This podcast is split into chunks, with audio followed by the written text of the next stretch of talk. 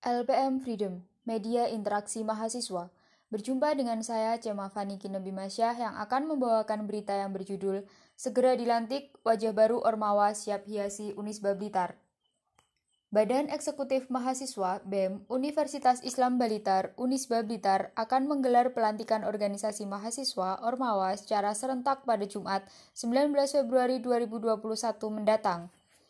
Menurut rencana, kegiatan itu akan bertempat di ruang auditorium kampus Unisba Blitar.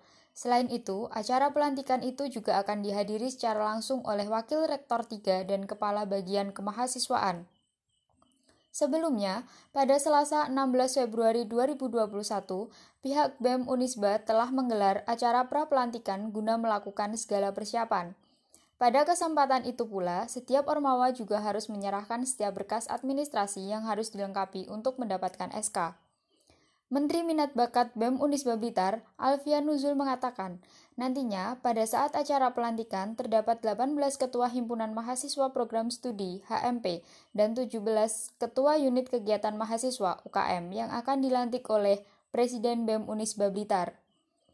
Nanti, lanjut Alfian, acara pelantikan akan mengambil tema menumbuhkan jiwa kepemimpinan sebagai agen perubahan yang profesionalitas, integritas, dan kritis di era pandemi, sehingga harapannya seluruh ormawa yang terlibat dapat bersinergi satu sama lain untuk kemajuan Unisba Blitar.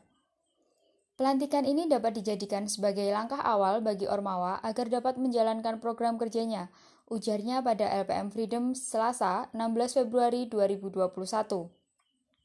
Sementara itu, Wakil Rektor 3 Bidang Kemahasiswaan, Dr. Supriyono MED, mengatakan dirinya menyambut dengan baik dan gembira pelaksanaan pelantikan yang akan segera dilaksanakan. Ia menilai momen itu dapat digunakan mahasiswa untuk memulai aktivitas profesional mereka dalam organisasi. Tentu kita akan jaga kehidupan kampus yang baik, sehingga setiap pribadi tumbuh dan berkembang secara baik dengan pengembangan kapasitas berpikir dan berorganisasi, tukasnya. Menurutnya, ada kehidupan kampus yang baik secara otomatis juga akan membangun kampus yang kondusif. Ia berkeyakinan saat organisasi kemahasiswaan dijalankan dengan baik, secara langsung kampus akan mencetak mahasiswa sebagai pemimpin bangsa.